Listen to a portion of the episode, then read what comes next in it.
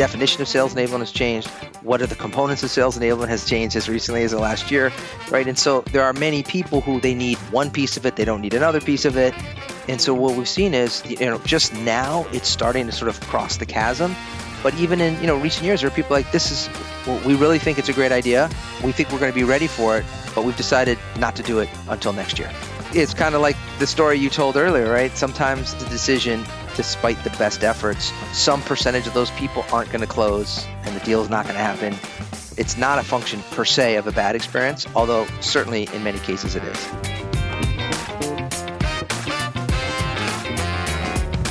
Hi, friends. Welcome to the Sales Enablement Podcast. I'm your host, Andy Paul. That was Mark Magnacca. Mark is the president and co founder of Allego, which is the enterprise video knowledge platform. And in our conversation today, we're talking about topics related to his new book, the book he co authored, that's titled Mastering Virtual Selling Orchestrating Sales Success. So we start off with a good definition of virtual selling from the book. Mark says being a great virtual seller means understanding a prospect's mindset when you're not meeting with him or her in person.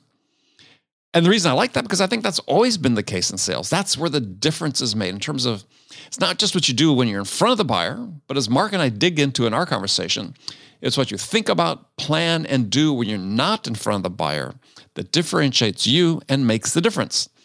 As Mark writes in his book, virtual selling is learning how to become a maestro a master of orchestrating all the moving parts in the buying process to achieve the outcome you want. And we dig into how you can become that maestro and much, much more. Now, before we get to Mark, I want to remind you to subscribe to this podcast wherever you listen to it. And if you subscribe, we'd certainly appreciate it if you could leave us a review, give us your feedback about how we're doing. So thank you. All right, let's jump into it. So, of the three imperatives that you have for for the sellers have these days. We talked about building rapport. And then second one was understanding and solving customer problems. So this one has is near and dear to my my heart. Um, so you wrote that the ability to understand the buyer's problem is fundamental to mastery. And you talk it's easy to it's it's i like this part. You said it's easy to think you know what is most important to a buyer from a first impression or a snippet of a conversation which i think is the problem is that that sellers operate on assumptions. I agree. Yeah no no question about that i mean i think that i believe that there's this gap that exists between knowing something and understanding it and this is this is a, a chasm that sellers fall into all the time with sort of the overly scripted questions and playbooks is that they don't oftentimes cross that that chasm. And as a result, they really can't help the customer solve the problems because they don't really understand what they are. Yeah, I would I would tell you, Andy, that the interesting thing that's relevant to what you're describing here is that um, this this whole notion of listening is it's just critical and you know what's really changed from my perspective is that especially coming out of the pandemic is a realization that we don't need a lot of the tools and techniques of the past. If you think about what a in many ways uh, so and if we pick it up with your question around understanding the, the buyer's problem and really thinking about what's important to a customer. You know one of the things that we're seeing that the pandemic has really helped accelerate is when you can use a tool like conversation intelligence to assess how much you're talking versus how much you're listening it's incredibly revealing. You know i think for so many people with a i'll call it a traditional sales personality that has some level of extroversion um, it, it's easy to be almost in a flow state when you're talking right a lot of us myself included uh, actually think best when we're talking so there's other people, as you know, who conceptualize and they think very much internally, and then only when they've collected all their thoughts do they do they say what they're going to say. And there's another group of us who's not like that. And so one of the things that uh, I think Zoom, best in the shower, by the way. So, so. do I. I literally yeah. get. I, if I had a, I heard Lionel Richie say the same thing. By the way, that the lyrics come to him in the shower more often yeah. than not. Right. Well, I used I used to have a pad in my shower where these you know, erase things you can write on. Um, I didn't use it as much as I thought, but yeah, I'm I'm always very conscious of okay, Make sure you, know, you remember this. Do you know how many times I've forgotten? Yeah, I've had three things in my head. You know, I'm drying off. I'm like, okay, I got to go write those down. yeah, I know. Uh, yeah. Yeah. So, I mean, I, I, think one of the thing, the big dynamics, in fact, I just was uh, part of a roundtable with a McKinsey consultant who was covering some research on this topic. And what he said was the whole model of selling that was really buyer versus seller. There was all of this tension. If you think about you know the the challenger notion and we've got to create this this uh, dynamic. We're going to challenge you. We're going to we're going to do all of these different things to sort of in a sense create uh, uncomfortable energy between us that we can then relieve at some point. Almost mm. like a comedian sets up a joke right? Yes. well, what we're realizing now is when someone's done 60 or 70% of the research before now they have a f- overall framework in many cases. And you know forrester and so many are saying like that's what they're doing. Two-thirds uh, you know, 60 to 70 percent of research is happening before they even get on the phone with you or they get onto a Zoom call. So you're not dealing with somebody that the, those techniques, which served a purpose in their time, I think in, in some ways they're an anachronism now. So, oh, I mean, I would argue they never had a place and they were always an anachronism. But yeah, go ahead. Well, you know, I mean, I think if you if you look back, you recognize that um, you know, in, taken to the extreme, there was sort of the aluminum uh, siding, like in the movie Tin Men. You know what I mean? Mm-hmm. There was mm-hmm. there was these parodies of that, that kind of the high pressure uh, model. But what I've what I've realized, at least in my own development over this period of time, is that um, that's just not how people want to buy, myself included. And so I've come to the conclusion if I don't want to buy that way, pretty good chance that you don't either. So I need to adapt my approach accordingly. And I know at, at Allego, anyway, a big part of our whole model is absolutely operating under the premise that we're here to help you make a better buying decision. And quite frankly, if based on your needs, a better buying decision is to don't buy us, we'd, we'd literally rather uh, give you a fond farewell and point you in the direction we think could benefit you, mm-hmm. knowing that it's a small world and at some point um, you may end up coming back to us as your needs change. Yeah, well, I think this speaks to sort of you talked about the various sales religions that have existed, these you know methodologies, Sandler, whatever, and I think it's always been the shortcoming of those, as well as others, not to call them out specifically, is in the way they're presented. Is that you know part of the reason buyers have these opinions of sellers as you know pushy and you know clueless and uninformed and so on and so forth is that that's sort of the way we create sellers. That was true. No, no, it's, and, it was no question. I, I, it was I true. Don't put it, I don't put it in the past tense. I think that's happening, and I think it's perhaps worse than it's been. As someone who's been through several generations of sellers, uh, it's certainly no better, and I think in some respects it's it's worse. So, you know, we basically teach sellers that hey, your job, if you're to ask most sellers, and I do this when I talk in public. What's what's your job as a salesperson? And invariably, the answer comes down to something that's one variety of, well, my job is to persuade someone to buy my product. Mm-hmm. And which I think is not their job. I think my job and your job as a seller is to listen, to understand what's most important to the buyer, and then help them get that. And if you have one perspective, you think it's persuasion based, you're going to undertake a certain set of actions, behaviors that result in this what I call selling out. Whereas if you think your job is to listen, and understand what's most important to this other person and, help them get it, then you're going to act in a completely different way.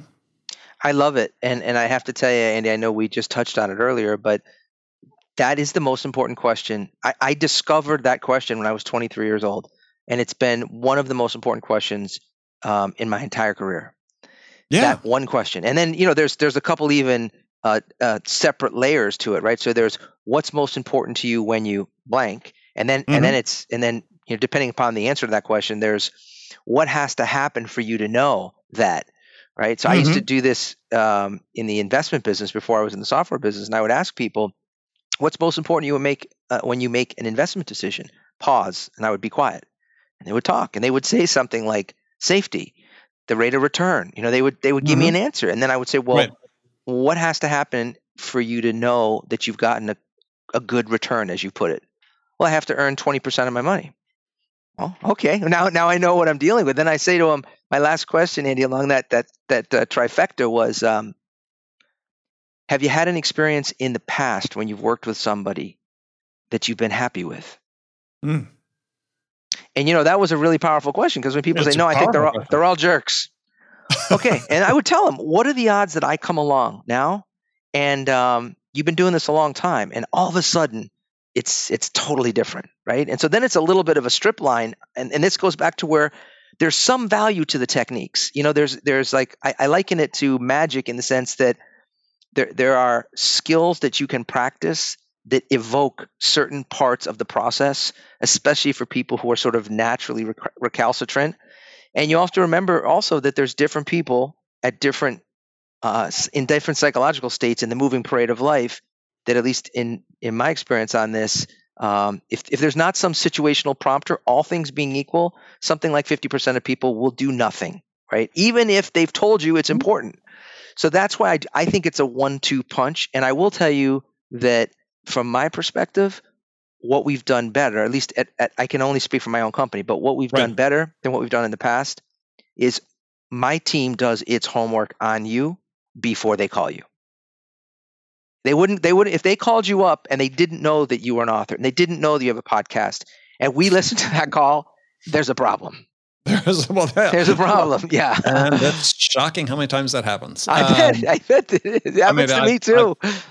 I've said before in the show, it's yeah, I, I get people cold outreach to me saying we've looked at your profile. We think you should have a podcast. like, like- Andy, I've had I've had it from my direct competitor. Literally, one of my direct competitors. Their SDR outreach to me was, "Have you considered a sales enablement platform?" You know, we had some fun with that one, sending it around because I'm like, dude, I mean, come on. I, I would have called his boss if I were you, just out of professional courtesy, just to say, hey, though they don't always respond well when you do that. I've done that with people. Um, but I mean, it's for me, it's, it's, we just, people have to have the right perspective on what they're doing and what their job is. And it, to me, this is everything flows from there, right? If, if we see, uh, you know, low win rates and high no decision rates and so on, it flows back to the experience of the buyer with the seller. right. Right. The No, there's no question seller. about that. And so, and I, you know, I've asked the question of, of managers. So are you measuring the buyer experience with your sellers? Uh, no. Yeah. okay. So what are you measuring? Oh, and how many calls they make? Yeah. Well, yeah, we, sure. You get a sense of it when you're listening to recorded calls with a conversational intelligence system, but, but are you asking the question? Are you finding a way to measure and to compare, even if it's a soft measure, just to be able to compare to what it was a month ago or two months ago or a year ago? Yep. Because this fundamentally drives a decision. I, I absolutely agree with that. And, you know, there are certain airlines. One I I'm partial to is JetBlue. Me and, too. You know, they, I'm a and so they're just mosaic. so am I, and so they are really good. Um, I think at doing that, and I've had you know I fly on them a lot. Things have happened, and- and you know I've called, and they've been really really good about um, making me feel like they want me to have a good experience. And if I didn't, then they want to help make it right. And you know sometimes, I mean, we had one time a, a thing happened on the plane, and it wasn't the flight attendant's fault. It was just it's just one of those things, and uh, she just came over to my wife and I. She said, "You know what? I can't do anything about the fact that your TVs aren't working." She's Mhm. like, "I know it's part of the JetBlue experience." She's like, "I wish I could do something, but I tell you what, I brought you each one of these mini bottles of champagne. Maybe you could just enjoy a drink on me." And it was like, you know, my, my wife and I drank the champagne. It was only like an hour left in the flight. It was like, that's all we needed. And it, and, it, and it turned out to be a great experience. Not every airline, as you know, does that. well, Uh, yeah, JetBlue. Yes, in person they do a great job. Their website sucks. it horribly. crashes a lot, right? yeah, but Yeah. but yeah, in person they do a great job. So, Um, so Andy, can I just go back one thing though, because I'm really Sure. interested, uh, just to go one step, double click on this one. I know how I use the question, "What's most important?" Can you say a little bit more about what what was the origin of you starting to use that, and and um, how do you recommend people use it? Because I'm personally interested. Well, the origin was that early in my career, about 500 years ago, um, I I was selling computer systems, pretty good sized computer systems to to construction industry. Okay. And we had this one deal. It was a big deal in today's dollars. You know, well over a million dollars. Um, it's for big system. All is basically an accounting system, job cost accounting, and so on for construction industry. Yep. So every general ledger module, module plus cost accounting, they were wanted to do. Uh, it was in their you know RFI, RFQ, and and uh, yeah, we did these extensive demos on multiple occasions of all the modules. Then I don't know, three six months after the system was been installed and they were using it, I was calling on the CEO, and I said, um, "You're only using invoicing." He goes, "Oh yeah, that's how we're paying for the whole thing." I said, "You son of a bitch! You maybe we went through, you know, twenty rounds of demos and all these applications." Just, He said, "Yeah, well, you could have asked." Wow. right, and it, it's been true every single opportunity I've worked on throughout my career, whether it's a, you know, hundred thousand dollar system or hundred million dollar system that I've sold. There's always one thing that's more important than all the others. Yep. And it's your job to find out what those are and what that is because that's how you're going to win the deal. Yeah.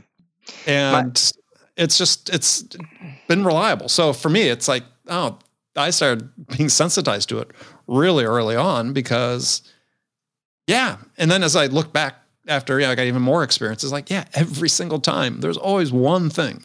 So in a sense, if you if you boil down what you just said, it's almost like the 80-20 principle inherent in a question because by asking people, it forces them in a sense to synthesize and, and answer the question because mm-hmm. things are not equally important. And the other modules that you had, just like in our software, may not be important to you. I know, you know, there's there's it's like what's most important to me in Microsoft Word? Spell check. Right. There's a lot of other things that are in I don't actually right. care about. yeah. What I was oftentimes throughout my career dealing and selling systems that, you know, the, cus- the customer and the buyer would look at, you know, everybody in the market and they'd winnow eventually winnow it down to the final two and they'd do a big RFP, right? For the yep. final two.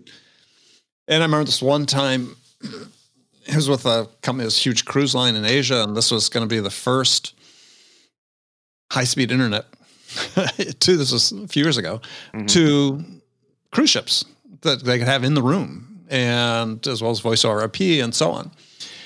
And the compliance matrix that was in the RFQ and the RFP was huge, hundreds of line items. and and we were yeah, I'm a startup, basically a little mature startup, but competing against huge system integrators. And I looked at this compliance matrix and, and turned to the seller was on my team. I said, these are not all equally weighted. I said, which one's the most important to this company? And he didn't know, but we, he found out to his credit.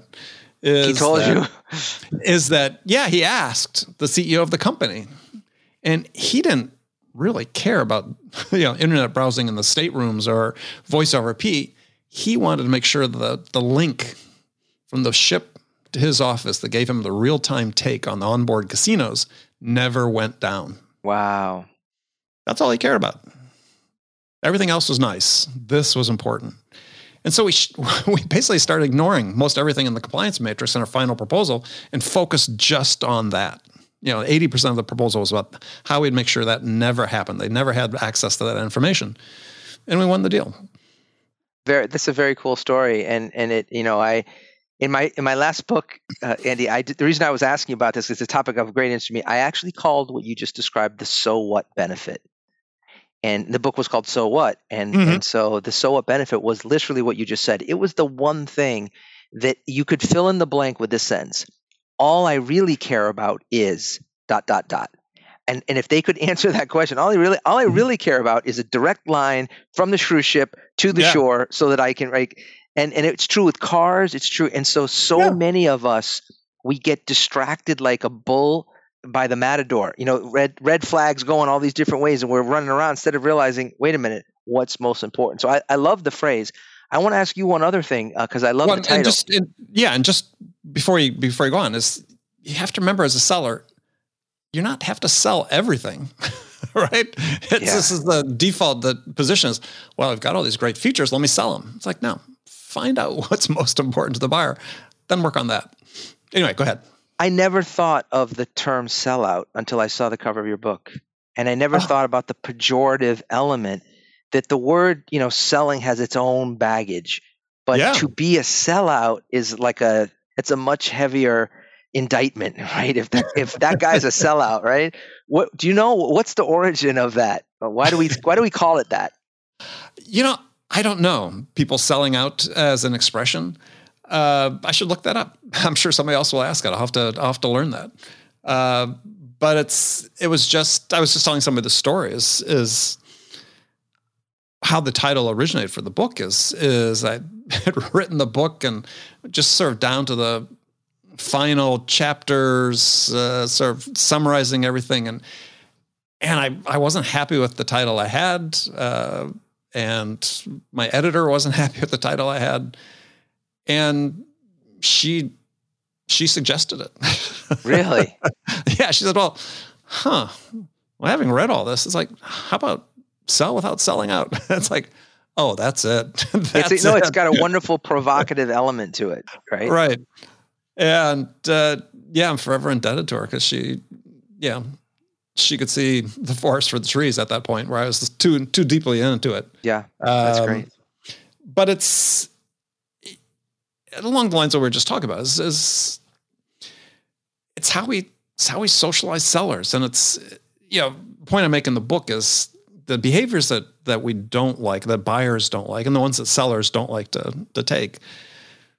Those are learned behaviors hmm. that the the qualities I talk about in my book of connection, curiosity, understanding, and generosity. Those are innate behaviors, and yeah yeah, this is the way people people don't come into sales being salesy. They come into sales being humans. So let's let's let's talk about how we can emphasize the human aspect of it to help them understand what's most important to the buyers and help them get it. So connection, curiosity, understanding, yep. and generosity. Understanding and generosity. Got it. Well, and it's interesting if you play that out. If you think about if uh, a family member of yours was buying, whether it's a computer or they're buying a car, like, and you were selling that thing, the way that you would approach it would be, well, what do I know about them? Um, how, you know, how do I want them to feel? And so we mm-hmm. all know how to do it. It's just that sometimes I think in a quota based environment, there's this sense of like, that's how I'm supposed to behave most of the time. But I'm up against quota right now, and I and for this exactly. month well, I got to drop it. well, yeah, that's and that's why change really needs to start at the top. Yeah. Because you know, we were all young people in sales at one point or another. And and yeah, we're put into the spot of having to act in a way that A, we didn't like at all, and B, that was going to trash our relationship with the buyer. And you know, the one I allude to early in the book is in one sentence story, is I had a client that had promised a big order before the year end. We didn't need it you know, technically we didn't need it before year end, but obviously, know, my boss wanted it for his bonus. I was already, the guy said he was going to send us the order before he took Christmas break, didn't come across. I had to call the guy at home on Christmas Eve in the midst of the midst of opening presents to ask him to fax an order to us. And this is not unusual. This happens all the time. Yeah. You know, we we tell the buyer, look, we're here to help until it gets to the last week of the month or last week of the quarter. And then it's like, what can we do to get you in this car today? In essence, right? And then, yeah, what do you do? Well, they may still buy from you, but from that point forward, the relationship's different. Yeah, it's a great point. And this is, happens repeatedly. So if we want things to change, it's like, yeah, I ask, ask as in a roundtable discussion with a bunch of sales leaders, and they're talking about spiffs and they're talking about, you know, last week of the month. I said, well, let me ask you the question. Have you ever done an ROI calculation on giving that 10% discount in the last week of the month in order to get the order in? That you're going to get the next week anyway? Uh, no. Okay. How about a return on investment on the spiff you gave your seller to close that order that last week of the month? Ever done an ROI Yeah. calculation on that? Mm, no. it's like, okay, let's just give margin points away for nothing. Right. This is what happens when you go to Stanford, Andy. This is the problem. you know, you just know things, right? I don't think that's nothing to do with what I learned there, but it's just it's, stuff just doesn't make sense, and it doesn't make. Yeah, we know it doesn't make sense, and it doesn't make sense anymore. And Yeah. you you know you look at the SaaS industry with you know what I consider really low win rates in general that are acceptable to most SaaS companies, so you know twenty to twenty five percent, and you say, well, that's being driven by the experience of the buyers with your sellers. So what are we going to do different? Right? It's, Yeah. it's, there, it's there. It's the buyer's referendum on you, as I like to tell sellers. It's the buyer's referendum on you, and it's personal. I mean, it doesn't mean you're a bad person, but it's you know they're making their judgment on the on you. right. We we also track though a no decision, right? Because Sure. the one of the things that that you know it- with numbers that low, one of the things you have to realize is that in some markets, and using sales enablement as a perfect example, the definition of sales enablement has changed. What are the components of sales enablement has changed as recently as the last year, Right. right? And so there are many people who they need one piece of it, they don't need another piece of it, and um, and so what we've seen is you know just now it's starting to sort of cross the chasm. But even in you know recent years, there are people like this is we really think it's a great idea. We think we're going to be ready for it, but we've decided not to do it until next year. You know, and, and so that becomes a Yeah. it's it's kind of like the story you told earlier, right? Sometimes, um, so sometimes the decision, and again, you know, maybe it's not enough discovery, but uh, sometimes, despite the best efforts, some percentage of those people aren't going to close, and the deal is not going to happen. And it's uh, it's not a function per se of a bad experience, although certainly in many cases it is. Yeah. Oh, absolutely. Yeah. I mean, there's always always exceptions to every rule, right? But it's it's for me, you know, no decisions in my experience have been is is they boil down to unanswered questions. Right? If if you look at the way people uh, make decisions and adopt change, they have stages and that they go through. And and I remember reading a research paper about this pretty early in my sales career. And and what found is that people won't move from one stage to the next. And the paper is actually about adopting change, right? Which buying fundamentally is, right? Adopting change. That they won't make move from one stage to the next of making the decision about adopting a change if they have unanswered questions. Hmm. And so, okay, you know, for me, and you, through my own experience, or found this out is yeah, when deals stall, deals go quiet, or you get to a point and there's no decision. Yeah, it's because we screwed up somewhere in discovery. We didn't really learn what was most important to them. We didn't, you know, we can sort of take it from there because everything sort of cascades off that. If you don't know that, Yeah. what are you selling? Well, it's not aligned with what their their vision is, what they need to achieve to be successful with this investment.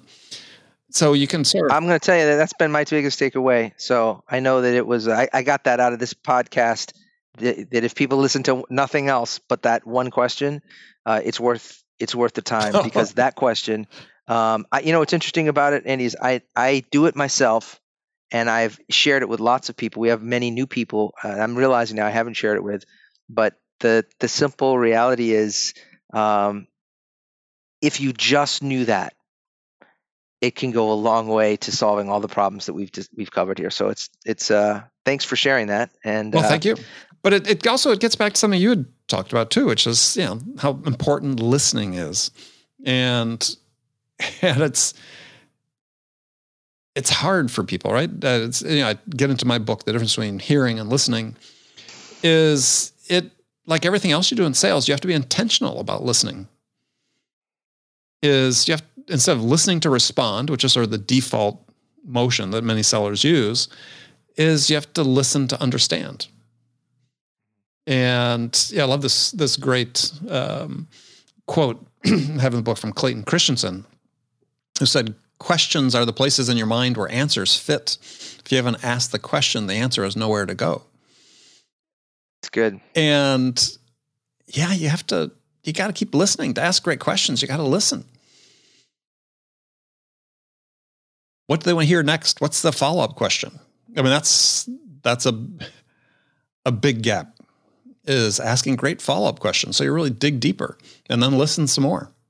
And that's why I, talk about this chasm between under, knowing and understanding. Is it's enough rep can do a, a reasonably good job of asking the questions they typically ask of buyers and gathering that information. But then, what do you understand about the buyer? Yeah, Oh, it's, it's great.